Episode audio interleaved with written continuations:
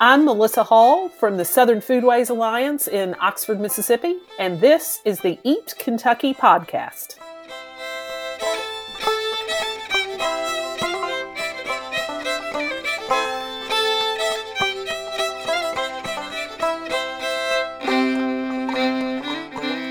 Back to the Eat Kentucky Podcast, where we celebrate Kentucky, its food, and its culture.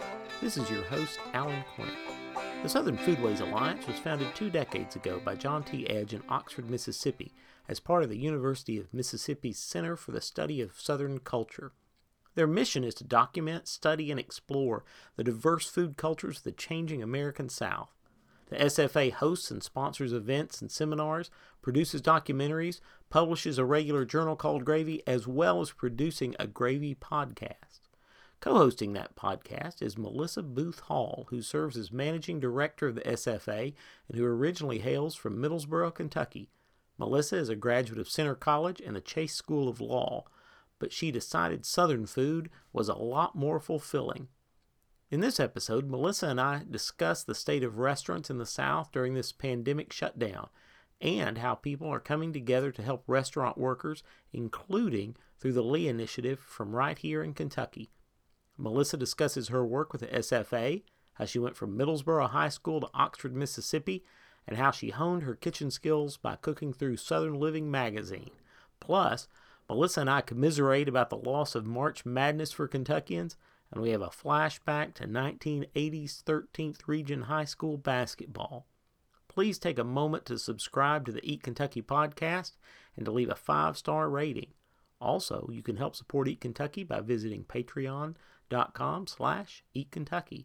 Now join me as I talk with Melissa Booth Hall of the Southern Foodways Alliance.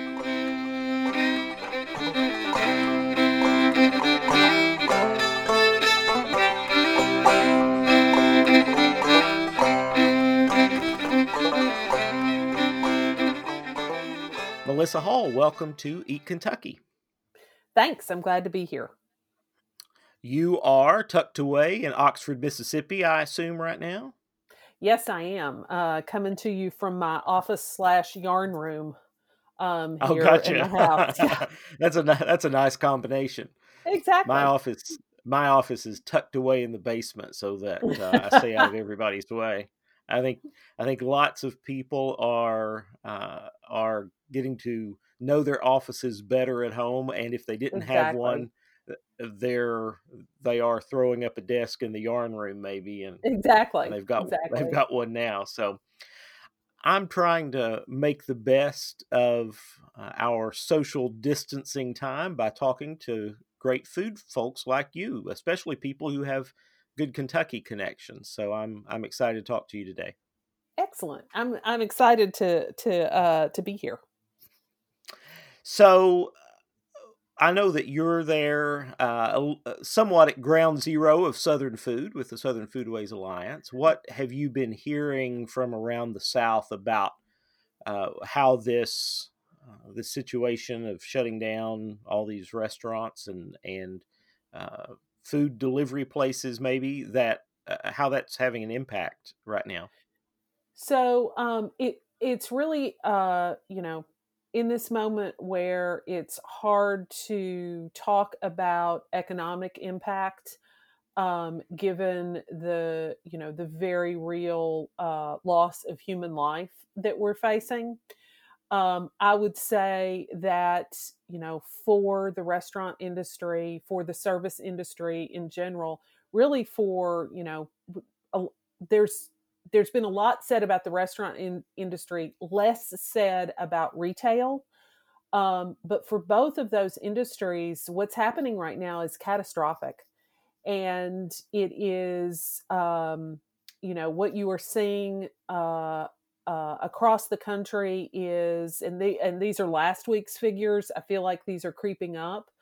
Um, Seven million people um, who have lost their jobs through no fault of their own. Um, and uh, I think the estimates are that number will climb to eleven million. So wow. it's, it's a, you, you know, the, The loss of uh, an entire industry really in the course of four days um, is a really hard thing to kind of wrap your head around. And, you know, I, I think that some of those businesses were positioned in ways to kind of navigate this. Um, if you think about places where um, the model is kind of fast casual, the, you know, you walk up to a counter and order and carry your food away. Um, right. I think those places probably have the infrastructure to, to stay in business for, you know, at least a little while longer. Um, but for restaurants who transitioned from table service to a takeout only business in the course of, in some cases, like forty-eight hours, um, you know, that's extraordinary. I mean, you think about any right. industry um, making that switch in forty-eight hours. So it, this is, um, you know, no, no one, I, I hate to sound depressing, but, you know, no one really knows what the restaurant industry is going to look like on the other side of this. And, and really which owners and are, are going to be able to survive this. Right. I, I think you're exactly right about that. Uh, I, you know, I see a lot on social media. That's kind of right now, that's how we keep up with things. And I, exactly. Uh, see a lot of, of local restaurateurs and chefs who are, you know, they're out there hustling hard to, to keep things going. And they, they have had to reinvent their business model in a way that makes pickup and delivery work for them, places that, uh, that never had even thought about doing that maybe. Yeah. Yeah. And there are there, you know, there, there's a number of groups sort of trying to address this. Um, there's the, uh, the big sort of pan now pan national, uh, organization called the, um, uh, Independent Restaurant Coalition. Um, mm-hmm. And they can be found at save restaurants dot co. Um, they have kind of the most up-to-date information. And, you know, if you're a person who loves restaurants and, you know, and you want to call uh, a congressperson or a senator or, you know, a, a state legislature to advocate on behalf of restaurant workers, um, that's a place that has all the tools. And then there are places like, um, you know, based in Kentucky, the Lee Initiative. Um, which is yes. Ed Lee's um, arm, uh, his sort of philanthrop- philanthropic arm. Um, and they have swung into action and are working to uh, feed um, newly um, unemployed restaurant workers in cities across the country. So that's a now national effort that really has strong roots in the state. Yeah, they are. They're I should breaking say the new cities all the Sorry. time, right? Yeah, they're they're, they're breaking that. into uh, into mm-hmm. new cities all the time, and of course they're they're very active here in Lexington. Uh, Great Bagel here in Lexington yes. is uh, is a is a spot that is distributing. I know here, and uh, mm-hmm. it's it's really extraordinary to see how far their reach has been. And I know it's, it's given a lot of relief to people who need it. Right.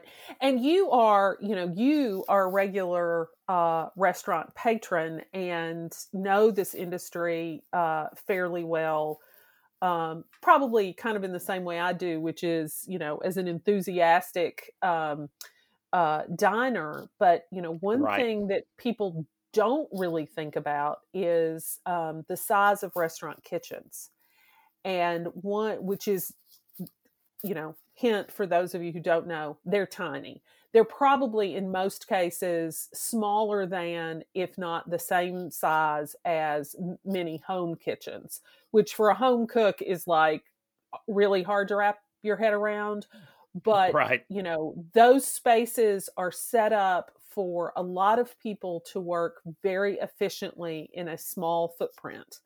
They're set up that way for a reason, because you make money uh, where there are tables and chairs. You don't make money in the kitchen. Sure. But absolutely. that, but that reality of tiny spaces and lots of people, you know, I, I'm not sure.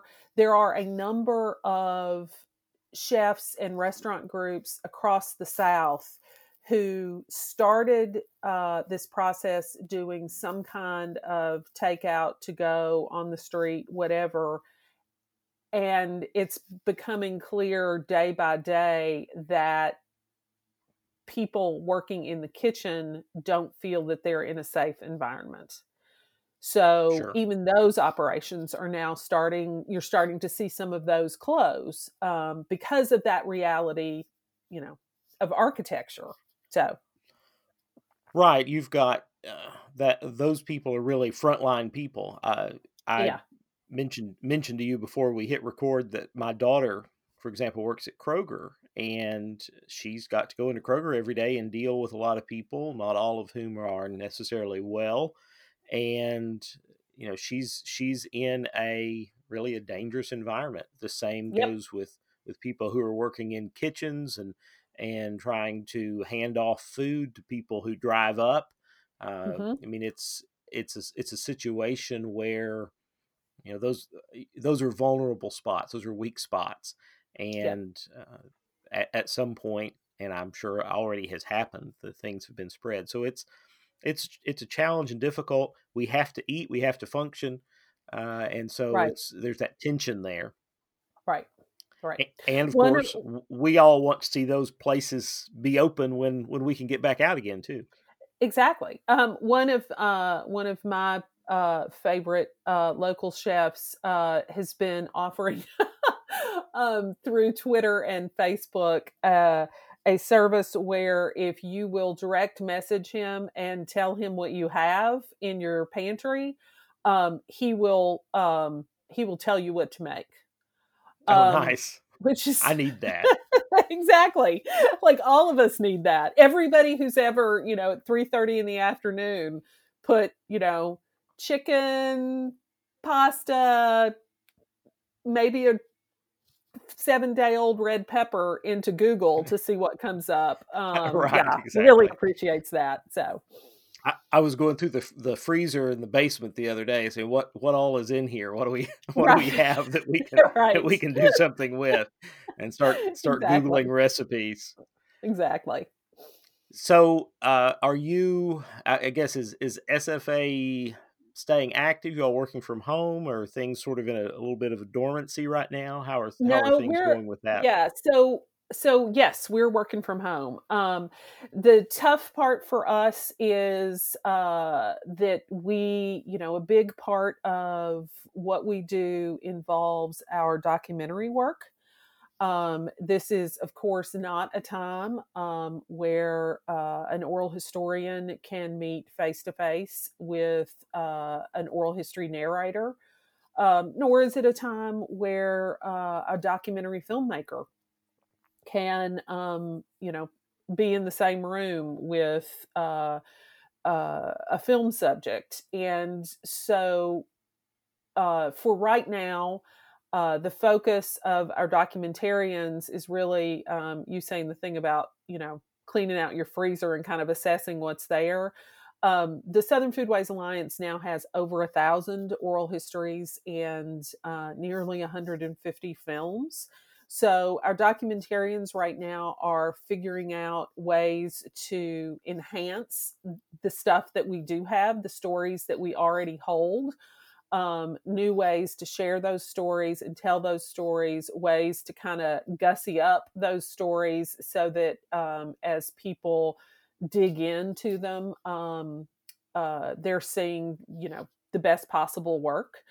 Um, obviously, our event work kind of comes to a little bit of a pause um, because, um, you know, S F A events are... Um, are big and crowded, and there's lots of, you know, back slapping and neck hugging and close talking and all of those things that we previously have enjoyed about uh, sure. public spaces um, that aren't possible right now. The two things, though, that we are going to be able to continue to do um, that have been a part of S F A work. Our, our podcast, um, the next podcast batch will drop in May. Um, and we just uh, we just finished a season a couple weeks ago. Um, so our podcast will continue, and uh, a Gravy journal, um, which is our quarterly journal of uh, great uh, writing about the South and about Southern Foodways. Um, that journal will continue to be published sort of as uh, on its normal schedule.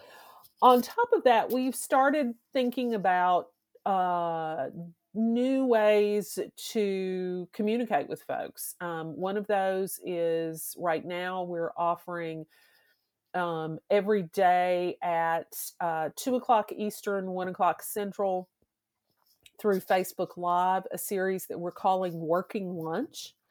And what Working Lunch is, is a conversation between our founding director, John T. Edge, and folks in the industry who are kind of grappling with this moment and talking about uh, about kind of how they, in their own um, uh, food world, dealt with the shutdown of operations, how they're caring for people who they were forced to lay off, um, and kind of what they see as the future. So that We we have a batch of those from last week that you can access through our um, Facebook page, and that conversation is ongoing this week.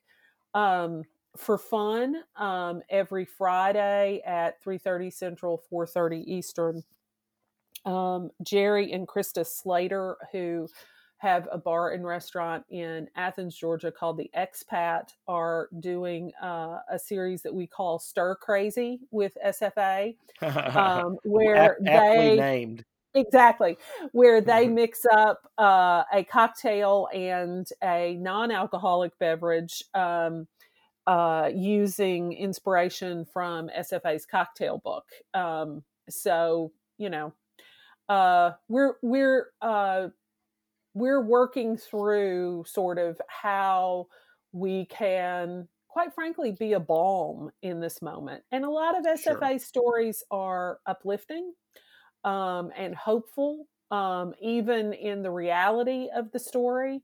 Um, so, you know, we feel like this is a moment to figure out ways to share that content that we have um, in you know, in a different way than an in-person event or a, a new oral history collection.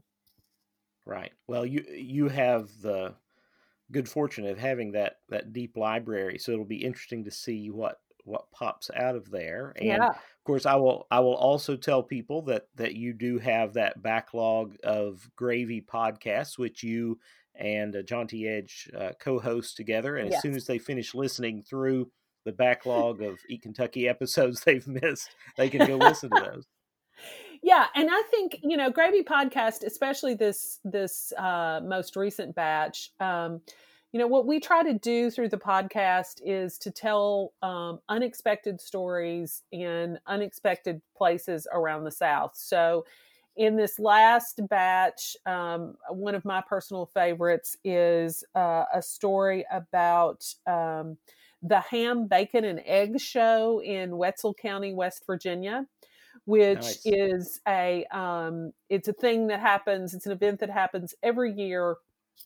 Um, and it's a, um, it's an auction of the ham, bacon, and eggs that Wetzel County, West Virginia high school students have, uh, you know, they, they each raise a hog or they raise some chickens.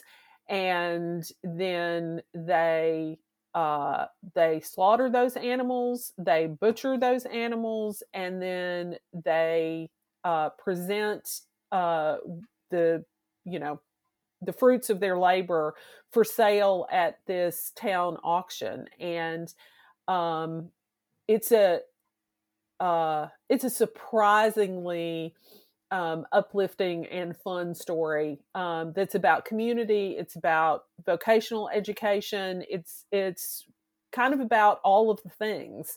um, and begins with uh, this very important life lesson from one of the young students, which is in August, when you pick your pig, don't name it. So that's right. I can I can see the value exactly in, in doing that for that for that project. Now that's great, and I you know I I know that there are some similar programs, especially dealing with hams and so forth in Kentucky, yep. and I I think those are uh, those are extremely valuable to to keep and keep those yeah. uh, traditions and uh, and uh, pass those along to a new generation. Right. And, you know, uh, not to go back to like sort of the depressing news of this moment for the restaurant industry. I mean, but the industry's, the ripple effect from the shut shutdown of the restaurant industry that impacts um, farmers, um, probably that farmers market in uh, that, you know, happens uh, in Lexington, um, you know, it impacts places like, you know, Nancy Newsom's Country Ham out in Princeton, mm-hmm. Kentucky, um, because, you know, so many of her sales are to restaurants. Um, it's probably having, you know, um, Anson Mills is a longtime supporter of the S F A. Almost sure. all of their products are sold to restaurants, not to individuals. So, you know, when you start thinking about Um, you know, folks in, you know, folks who are raising um, uh, heritage breed animals for restaurants, folks who are re- raising heirloom vegetables for restaurants, um, cheese makers, um, Judy Shad just outside of Louisville, like all of those, all of those parts of the restaurant industry that we don't necessarily see or we don't think about as being tied to restaurants. All of those industries are, um, you know, need your help and your attention. If you can give, you know, if, if that's where you can spend your money right now, I'd encourage you to do it. Uh, yeah. Once you start thinking about the tentacles and where mm-hmm. all of those spread to, it, it's really astonishing the impact. It's just it's just a, a domino effect throughout yep. the uh, throughout the economy. Yep. While we take a brief break, I wanted to tell you about my day job and sometimes nights and weekends. I'm a realtor with Keller Williams Bluegrass Realty. When I'm not eating or posting about food, I help people find the home of their dreams in the Lexington area. If you need to buy or sell your home, please email, text, or call Alan Cornett at k w dot com or eight five nine, three two seven, one eight one eight. Now let's talk more about food. Let's talk a little bit about your role at uh, the Southern Foodways Alliance. You are managing director, is that correct? Yes, sir. So, uh, so tell me, tell me what. what that entails. Is that, is that basically you, you have to, you're, you're running everything while John T. Edge is, is off running around? And... No, that is not the case. Um, oh, so okay. really, really we at the, at the Southern Foodways Alliance, um, we are, um, you know, when I say we, it's not a royal we. um, John T. Edge, our founding director, um, Mary Beth Lassiter, um, who, uh, along with me is uh, an associate director of the S F A. Um, we really run the S F A together, the three of us. Um, we each bring very different sort of skills. Um, John T. is an uh, an incredible writer. He is uh, a um, deep and um, engaging thinker about this region. And he's an entrepreneur. And, you know, it is his sort of entrepreneurial spirit that sort of brought the S F A into existence. Um, Mary Beth Lassiter, who uh, John T. is from just kind of outside of uh, Macon, Georgia. Mary Beth Lassiter, who grew up in Valdosta, Georgia, um, has uh, a master's degree in Southern Studies uh, from the University of Mississippi. Um, and also has an M B A. And so she um, really oversees the money um, and the business side of the S F A. I am uh, you probably saw this in my bio. I'm a graduate of Centre College and of uh, Chase Law School at Northern Kentucky University. I grew up in Kentucky. And my my purview in this moment it, with the S F A is really overseeing our staff who create our content, um, working on visioning and long-range planning and kind of all of those things that, you know, all vibrant organizations have to do. Um, and yeah, and then I talk about the S F A a lot, about our work and, and, um, uh, and our people. So, um, and all of that, my ability to talk about uh, the S F A, my ability to talk in public in general is uh, owed almost entirely to um, uh, Kentucky high school speech and debate tournaments um, and my uh, speech coach, Terry Ann Branson. So um, there's a lot of Kentucky that fuels the work of the S F A. Well, I, I am glad to hear that you're bringing good geographical diversity to the to the Georgians who are who are otherwise exactly. dominating exactly. things over there. So that's that well, that is refreshing. I, I will say I was very surprised. Um, we've been my husband and I moved to Oxford in two thousand one, um, so we've been here eighteen years, and I was surprised uh, when I moved to Mississippi that as a Kentuckian, I was not really seen as a Southerner um, by many folks here. Um, I think that for, you know, Kentucky, I'm sorry, for um, Mississippi, Alabama, Georgia, maybe Louisiana, you know, the, probably South Carolina too, you know, that's seen as kind of the Deep South. And, um, you know, they don't really know quite what to make of the rest of us. So, um, yeah.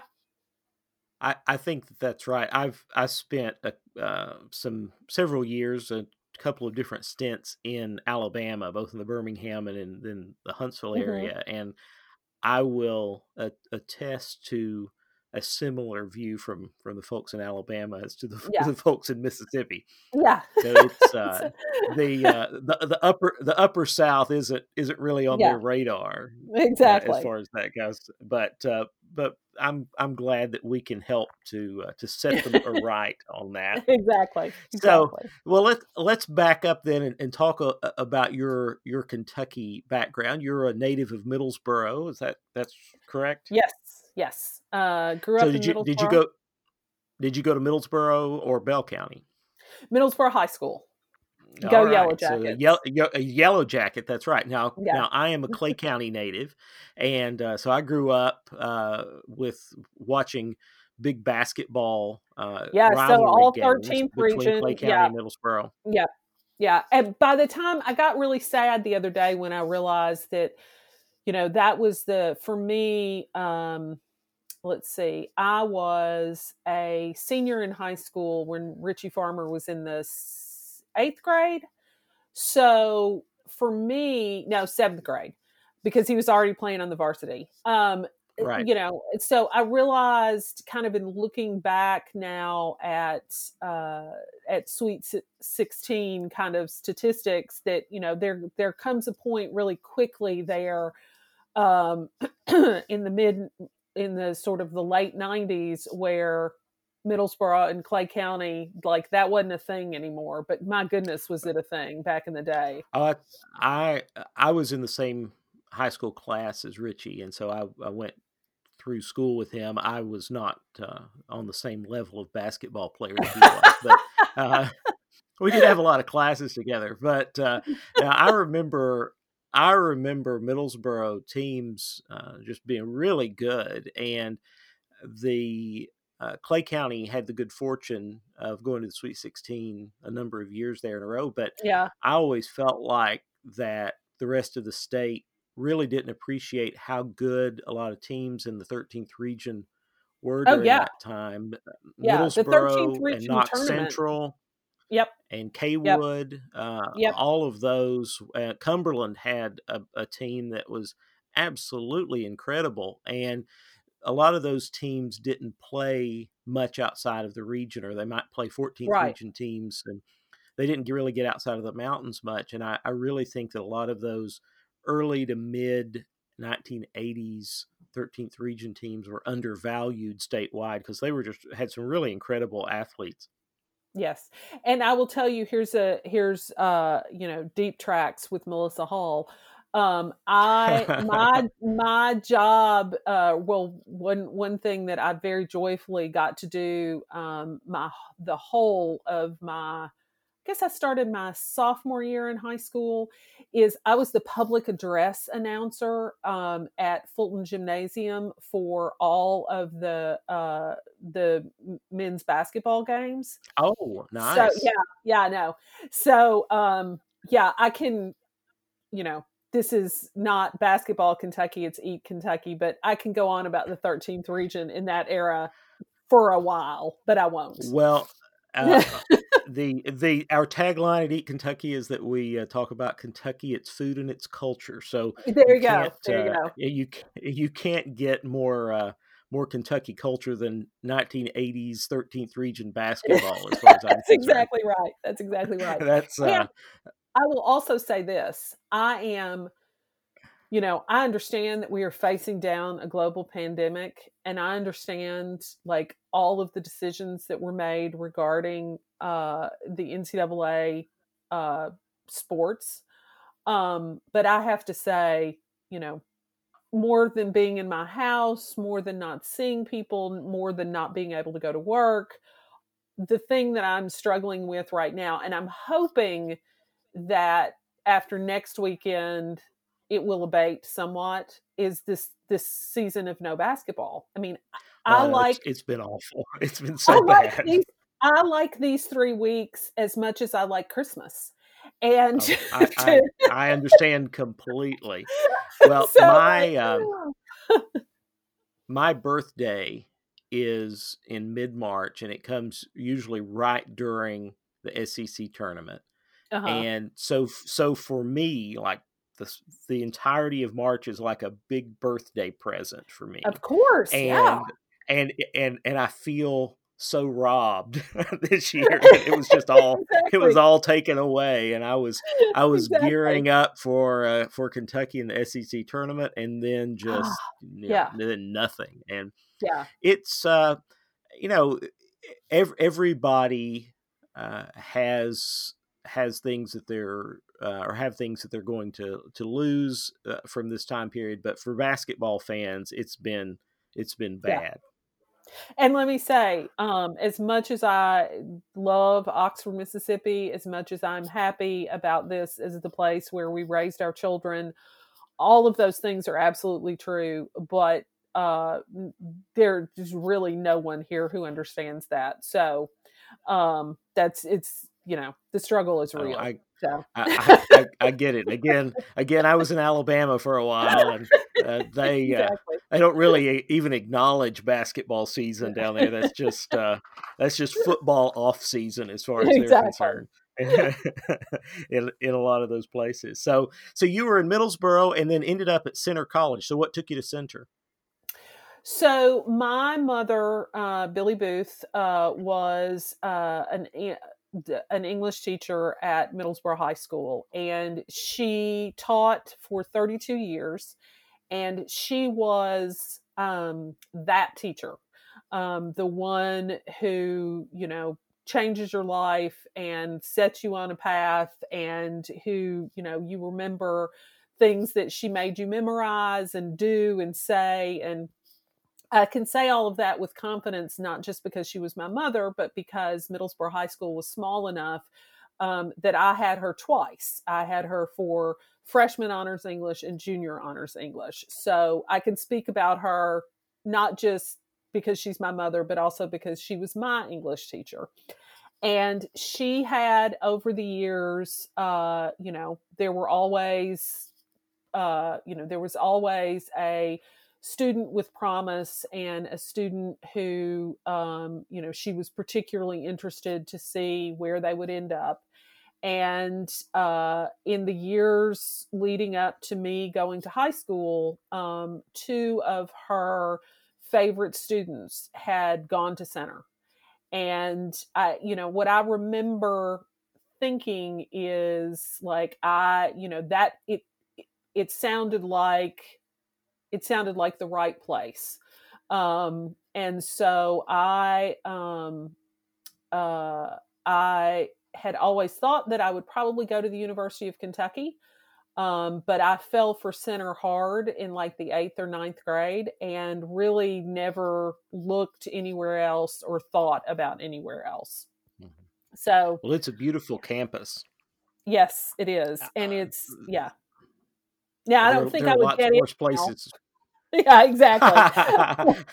um, I, I I think you'd probably be all right, but I, I don't know anymore. I mean, it's, it is, uh, you know, I am, Uh, I am certainly pleased with kind of its national profile and the way it's looked at, and um, uh, you know, what they've done, what Doctor Riegelman has done with international studies and all all of that. Um, but yeah, I don't, you know, I don't. I, well, I'm, I'm operating under no illusions that uh, I could I could do that again. So.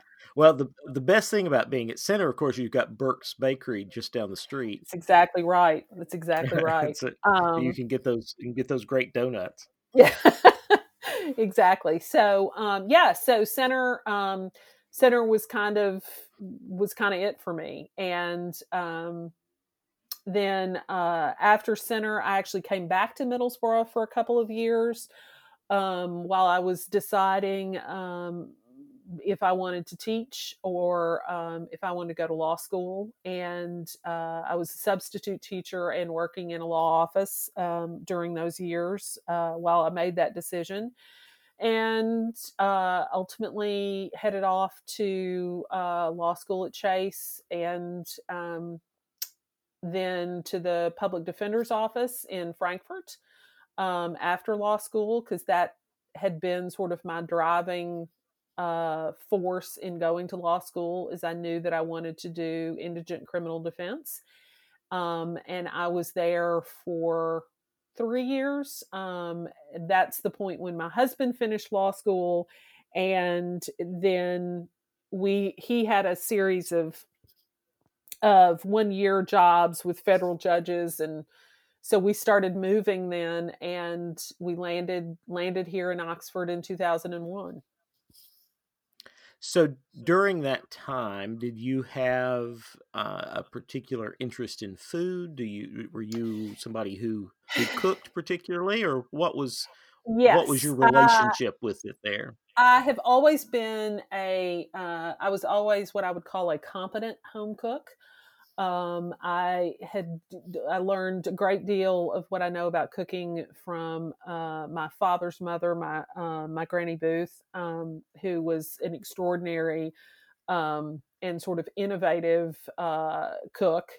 And um, when in that two year period when I was home uh, after Center, trying to decide what to do next, um, I kind of kicked that cooking up uh, a notch. And one of the things that I remember very fondly is what I, what I used to do is mother had a subscription to Southern Living. And so when a Southern Living issue would come, I would endeavor to, in the course of the month before the ne- next issue came, to make everything in the issue.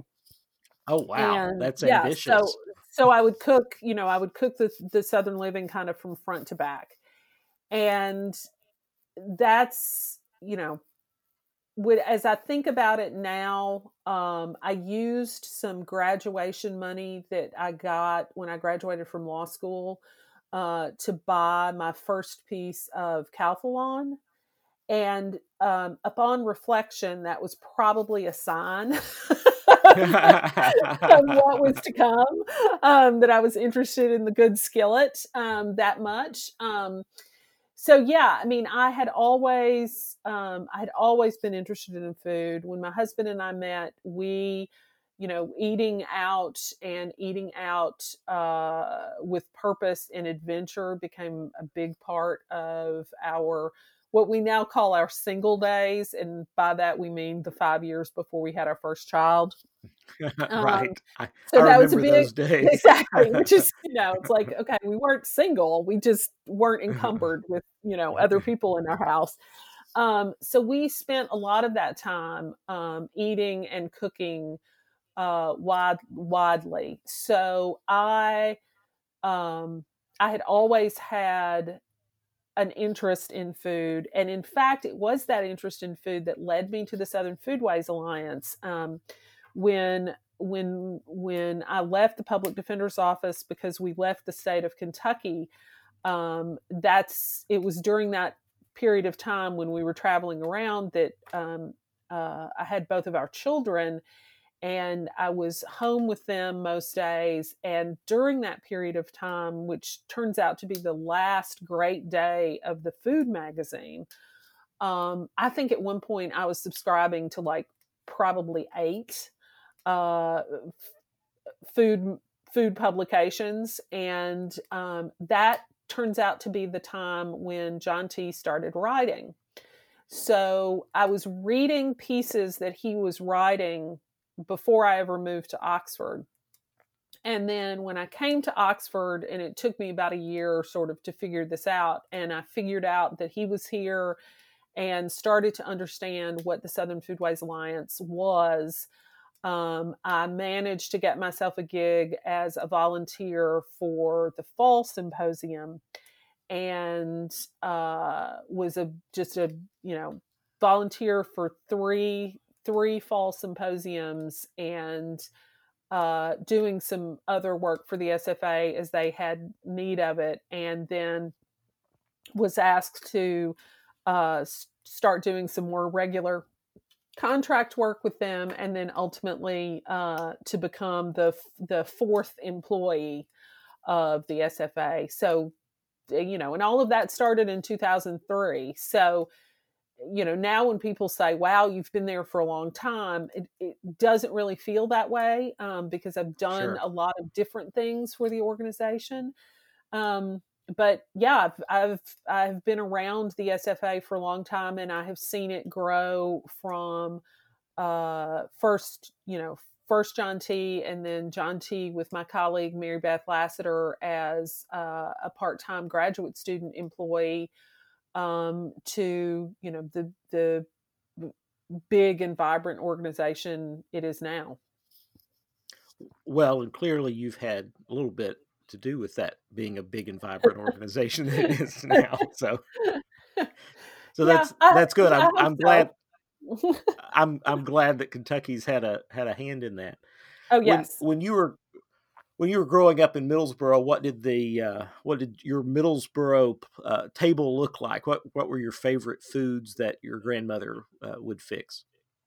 Uh, probably uh, my uh, uh, my Granny Booth w- was, like I said, sort of known in the community as a really fine cook. Um, I think the thing of hers uh, that I well, two things that.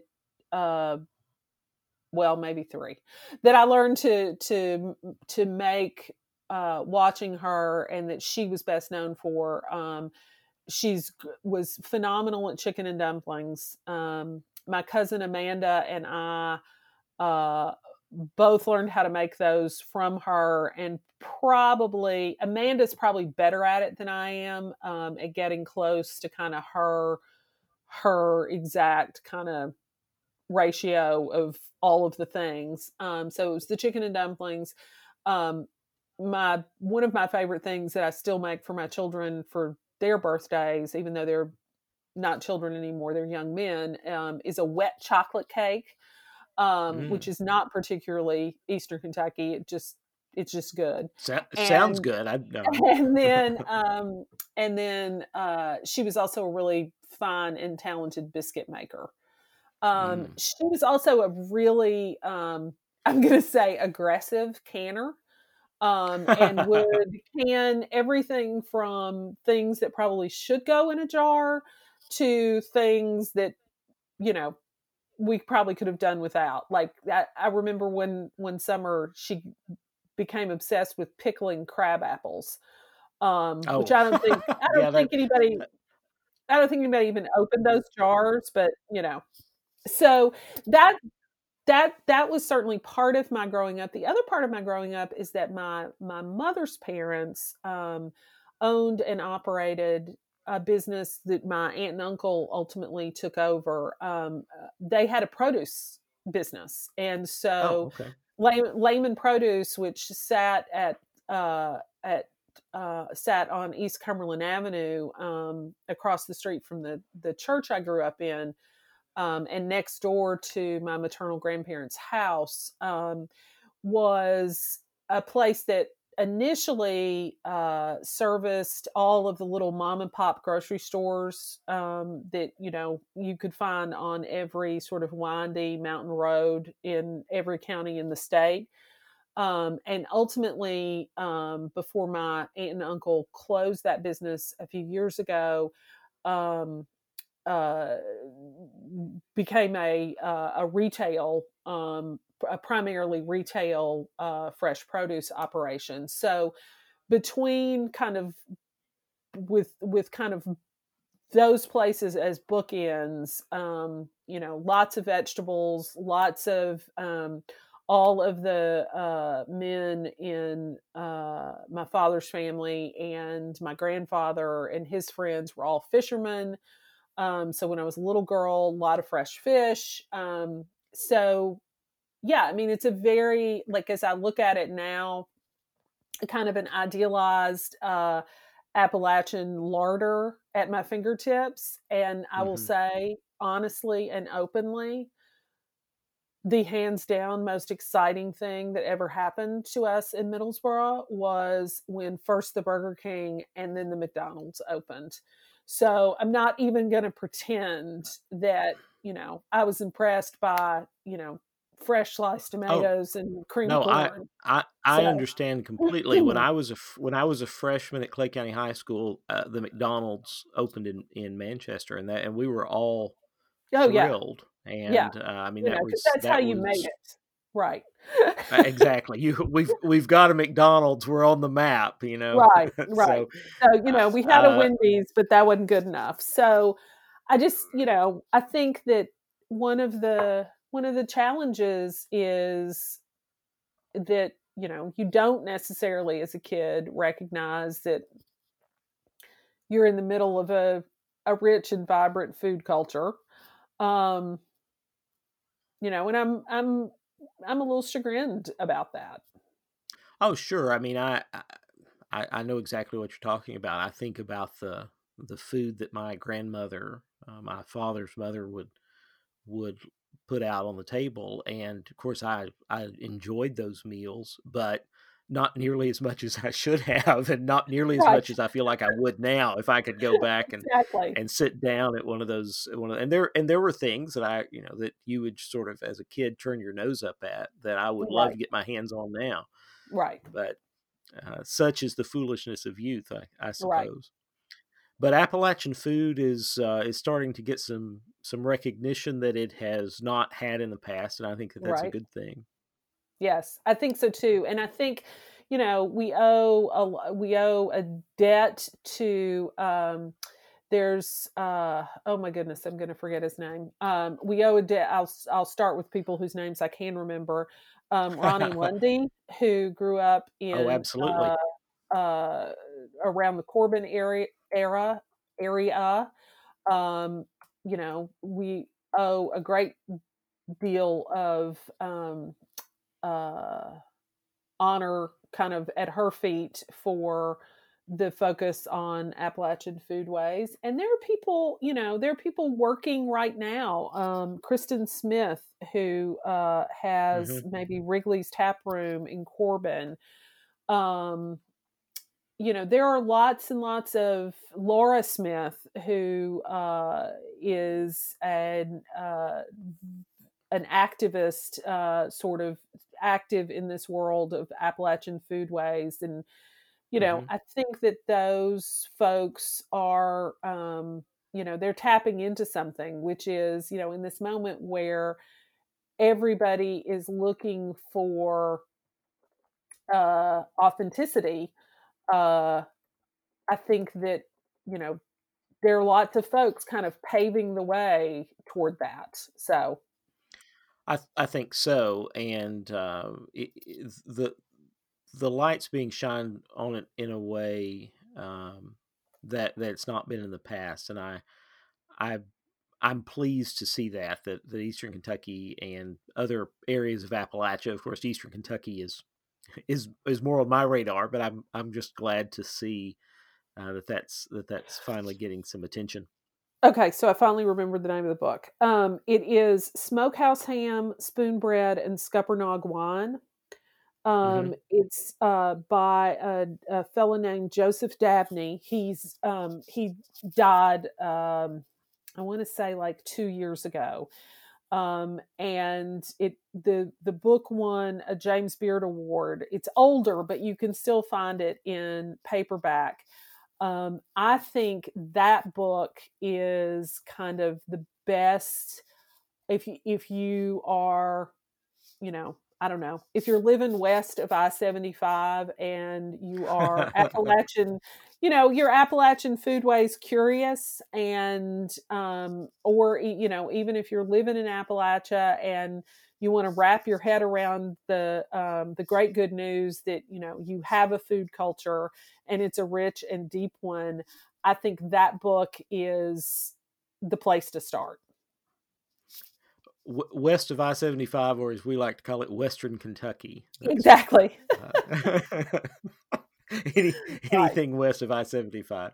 Right. Uh, so are you, uh, have you been able to uh, to introduce the, the folks in Mississippi to uh, to Kentucky bourbon down there?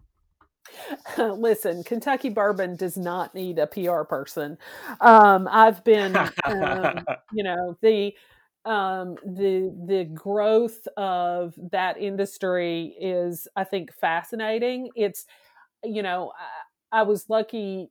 I've been lucky enough to to meet some bourbon makers over the years, and it's uh, it's interesting. They're kind of the the folks who have been uh, uh, doing it, say, since oh, I don't know, the twentieth century. Are um, uh, I think they're interested in what's happening, but a little skeptical. And part of the reason that they're so skeptical is that, you know, as as I've heard one of them say on more than one occasion, like, what's your business plan? Because the thing about bourbon is, you know, whatever, you know, excitement you have about putting it in the barrel, like, it's got to sit there for a while. That's right. It's um, not. A, it's not. A, it's not like setting up a, a craft uh, brewery or something. You right. Can't, you can't just turn it around and, immediately. Right. Right. Right. So I think that, you know, I think that this is, uh, I think this is an exciting moment. I think that, you know, I think it's going to calm down. Um, but I also think that at the end of it, um, I think that our, um, notion of what bourbon is and what it can be is going to be a little broader. You know, I mean, you don't, you don't have to have sort of the Maker's Mark and, and Woodford as the, uh, as the endpoints. Uh, and I think that that will make things, uh, you know, I think if, if we end, I think we could end up in a world where there is as much variety, maybe not as much, where there is the kind of variety both in finish and nose and flavor uh, in bourbon as there is maybe in wine. And, you know, I think that'd be an interesting world to be in. We're certainly seeing a lot more uh, it, it, different finishes and different experimentations. I mean, even the big mm-hmm. distilleries like Buffalo Trace is, are, are very active in experimenting with uh, different mash bills, different uh, mm-hmm. barrel uh, barrel types and finishes, and uh, different toasting levels and different woods. I mean, it has to be oak, but uh, yeah. different kinds of oak, and so. I think that there is a lot of interest in that, and I think that we'll, we will see and are already seeing uh, a yeah. lot more uh, uh, variety and diversity uh, in that. Yeah. And I even hear that there that there are people outside of Kentucky who make bourbon. I um, I think those those are questionable oh. rumors, but uh, yeah. but, I, but I've heard it. No, through. and you know, and the the uh, I don't know if you've delved in at all to the world of uh, the Japanese uh, bourbons, um, but they're you know they're a world unto themselves. Um, and sure. you know, I think I you know. I, I have to say, I mean, one of the things that I have kind of come to understand in these years of working with the Southern Foodways Alliance is that this whole level of thought, which I think is meant in a playful and sort of, you know, somewhat loving way, but this, this, you know, phrases like, you know, it's a Southern thing, you wouldn't understand. Those notions that the South is a thing, a particular thing with a set of rules, that Southern food is a thing, a particular thing with a set of rules. You know, I find that to be so depressing and so limiting that, you know, that's not how I want to think about the South.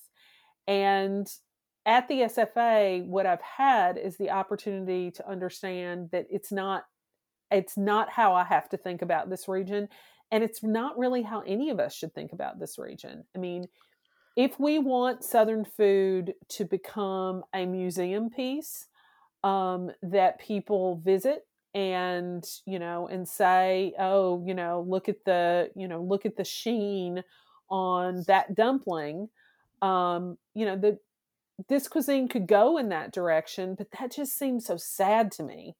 Um, I think that what's much more exciting is to see the ways in which people come to this region and claim this region and bring, you know, what they know and what they love to, you know, our, to, what Southerners would recognize as traditional foods and, you know, change them and make them better. Um, and I think that's the, you know, I think that's the most exciting thing about Southern food right now. There's certainly room for all of that. And, and one thing that anybody will, will find out very quickly Uh, in looking at Southern food. One is that, that Southern food is already very varied. Just, you know, you, yes. you eat in, in Oxford, Mississippi right. or Middlesboro, Kentucky, and those are very right. different cuisines in a lot of ways.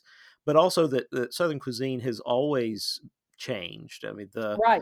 what if you look at uh, post-World War Two uh, changes in food and compare it to late nineteenth century or early twenty-first century, they're just, they're right. very, uh, they're very different, uh, mm-hmm. not, and, and not in a, Not in a self-conscious way. It's just the way food was available, the ingredients were available, and and lives dictated that food was made, and and yeah. those things happen, T- and tastes change. And right, uh, I um, I know with the new show that Vivian Howard is doing, uh, yes, it's she's deliberately investigating different Southern cuisines built around Uh, a single dish idea, but finding out how that's expressed in uh, different cultural ways, even within the South. And it's, it, uh-huh. you know, it's a very dynamic thing. Well, and I said to um, my, one of my um, uh, good friends from college, um, grew up in Hazard, Kentucky. And we were texting back and forth a couple weeks ago about cornbread, and I was telling her that one of the things I was most interested in on a trip to San Francisco a few years ago, I was in not just San Francisco, but kind of all around and up into the Napa Valley a little bit, was the extent to which, because there are so many people in, on, uh, in and around San Francisco who are gluten-free, Um, the ways in which uh, San Francisco restaurants and bakers are using cornmeal in ways that are like surprising and exciting, but mm-hmm. that people in the South wouldn't necessarily think about. Um, right. And so to see, you know, to see a place as far removed as, you know, as, you know, we as Southerners would, would think about it, as far removed from Southern food culture as could possibly be, um, taking sort of, you know, our beloved staple and t- this region's beloved staple and, you know, taking it to the next level and the next level after that, you know, I think that's exciting. And I can't wait to see some of that come back down here. Oh, sure. And it, yeah, yeah. And, it, and it will. And, right. uh, and then see how chefs in the South themselves manipulate that and, and do their own takes on it. Yeah, absolutely. Absolutely. Well, I appreciate you spending time with me today. And I know you've got important uh, S F A things to manage there in, in Oxford, but uh, I hope that uh, that this has also given you an opportunity to talk a little bit about the S F A to maybe some folks who weren't as familiar with it uh, here in Kentucky. Yeah, I hope so too. And if you um, if what you hear here um, causes you to be intrigued by the S F A, um, I would encourage you to visit us at southern foodways dot org. Um, we are um, everything that the S F A makes, um, we share freely with the public. So in this moment where maybe you've run through all of your Netflix shows um, and uh, you want to uh, watch a film about uh, a barbecue pitmaster in South Carolina, or um, a film about a uh, mom and pop sort of grocery store gas station in Birmingham, Alabama, um, you know, po- poke around southern foodways dot org, watch our films, um, read, uh, read about our oral history narrators, um, listen to the podcast, read things from Gravy Journal. And if you like what you see there, consider becoming a member. Um, you know, we do this work because we think this region has Um, a broad and important story to tell through its food. And, um, you know, like all good storytellers, we need an audience. So um, we absolutely. Hope, we hope that, um, we hope that, you know, that, that folks will check us out. And I will put links to those things in show Perfect. notes, as well as to the Gravy podcast, where people can find you and John T. Edge introducing and concluding those uh, those episodes too. Yep. Well, thanks for being on, and I uh, hope maybe we can run into you in, in Kentucky. Maybe I'll see you at the mall in Middlesboro or something uh, sometime. Yes, we'll just meet up right there at the Pennies. Um, That's right. All right. Thank you, Alan. You can find links to the S F A's website and social media in show notes. Please hit the subscribe button to the Eat Kentucky podcast to be notified of future episodes, and please leave a five-star rating. It really helps others find the podcast. Also, please tell a friend who might enjoy the Eat Kentucky podcast. You can follow my other explorations of Kentucky food on Instagram, Facebook, and Twitter. I would love for you to visit the new Eat Kentucky Patreon at patreon dot com slash eat kentucky, where you can support the podcast and receive bonuses and previews. The Eat Kentucky theme is by Art Mize. If you have any questions or comments, you can email me at eat kentucky at gmail dot com. If you're looking to buy or sell a home in the Lexington area, I am a realtor with Keller Williams Bluegrass Realty. I would love to talk to you. Until next time, this is Alan Cornett.